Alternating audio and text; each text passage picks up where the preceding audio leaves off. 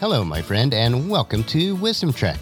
I am Guthrie Chamberlain, your guide to wisdom and creating a living legacy. Thank you for joining us for our five day per week wisdom and legacy building podcast. This is day 708 of our trek, and time for our Philosophy Friday series. Each Friday, we will ponder some of the basic truths and mysteries of life and how they can impact us in creating our living legacy. We are focusing on how to live with less fear. We are exploring the trails on our trek of life that will help us to be fearless. This does not imply that we'll ever reach a point where we are completely without fear, for that is not only impossible, but also not wise. There is a time and a place for an appropriate level of fear, but most of the fears that we experience on a daily basis has no grounding and can be eliminated as we grow in wisdom, insight, and understanding. So our objective is to experience a fearless Friday on our trek of life. We are broadcasting from our studios at the Big House in Marietta, Ohio. As we continue our lesson from last week, we pick up on the story of Naaman from 2 Kings chapter 5 verses 1 through 17, where Elisha has told Naaman to dip 7 times in the Jordan River to be cured of his leprosy. If you missed last Friday's lesson, it can be found at wisdom-trek.com forward slash day dash 703. Overcoming fear does not have to be some grand feat, but a small miracle of trusting God and His Word. Today on our trek, we will continue to explore how we need to be in a continual mindshift mode so that we can have the power to overcome fear. When General Naaman approached Elisha for the cure, Elisha didn't even bother to come out and meet him. Instead, he sent a servant out with orders from God. This infuriated Naaman. He was the commander of the entire Syrian army, which comprised several thousand soldiers. He was certainly used to being shown a high level of respect. His money, power, and position had given him a great amount of prestige. The fact that Elisha did not even come to the door to greet Naaman was an insult. Naaman's pride got in the way of the cure. He wanted to be cured, but on his own term and not in obedience to God's word. He almost turned his back on God, but his officers talked him into at least trying to do what Elisha had said. He had already traveled a far distance, and they told him he had nothing to lose. This caused Naaman to have a change of heart, however reluctantly. God used Naaman's obedience to show the world that there is power in God's word, even if it does not always fit societal norms. We need to realize that in the times of the deepest fears, God can use these opportunities to strengthen our faith. Naaman had money, power, and prestige, but none of these could overcome his fear of his leprosy. The immediate cure Naaman gained through obedience was even more miraculous because it could not be bought with any price. Using his weakness and fear, God was teaching Naaman that relief only came through obedience. Our fears can also be used to stretch and strengthen our faith when we overcome them through obedience. Naaman found the thought of washing in a dirty river embarrassing. Just as this command was unique to Naaman, God's call on our lives is also personal. Fearing what people think of us is the opposite of fearing God. Whose approval do you fear losing? Your friends? Your family? Your leaders? Or is it God? Oswald Chambers said, The remarkable thing about God is that when you fear and respect God, you fear nothing else. Whereas when you don't fear and respect God, you fear everything else. Pride is the first enemy that we have to battle when we face our fears. Anger usually follows closely behind.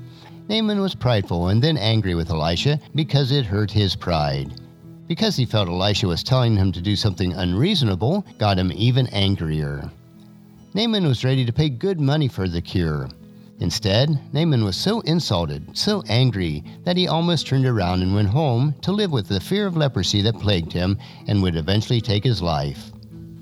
His officers wisely pleaded with him in 2 Kings chapter 5 verse 13, and it says, but his officers tried to reason with him and said, Sir, if the prophet had told you to do something very difficult, wouldn't you have done it? So you should certainly obey him when he simply says, Go and wash and be cured. If Elisha had sent Naaman on some great quest, climbing mountains and slaying foes, he would have gladly done it. Then the cure would have been based on his power and might. Instead, God only required obedience. Naaman could not believe that and thought it was too demeaning and easy. Could God really overcome his leprosy by dipping in a muddy river? He probably thought that it would contaminate his open sores. His unbelief and pride nearly robbed him of what he desired most.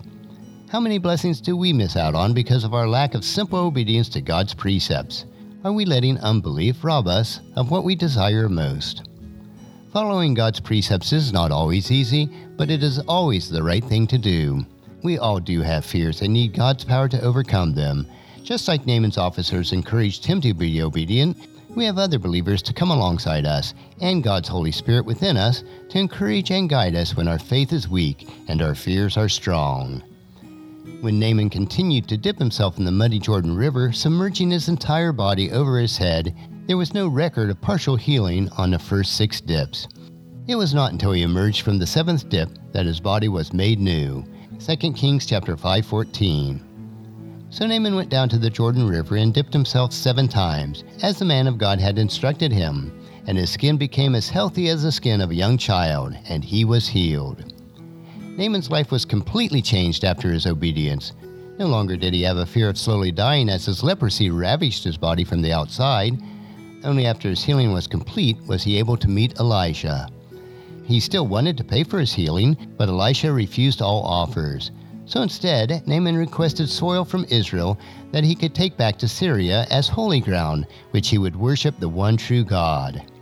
Naaman overcame his fear of leprosy, his fear of ridicule, and his pride through obedience of God's word as spoken through Elisha. It was the power of the word that brought victory over fear. So allow God to help you overcome the fear in your life. Next Fearless Friday, we'll explore faith that overcomes fear. I know that you'll find these insights interesting and profitable in living your rich and satisfying life. Our next trek will be Mindshift Monday, where we will help you to live differently by thinking differently. So encourage your friends and family to join us, and then come along with us on Monday for another day of Wisdom Trek, creating a legacy. If you'd like to listen to any of the past daily treks or read their associated journals, they are all available at wisdom-trek.com.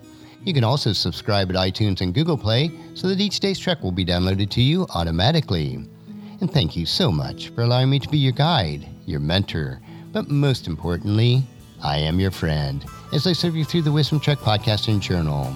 And as we take this trek of life together, let us always live abundantly, love unconditionally, listen intentionally, learn continuously, lend to others generously lead with integrity, and then leave a living legacy each day. I am Guthrie Chamberlain, reminding you to keep moving forward, enjoy your journey, and then create a great day every day. See you on Monday.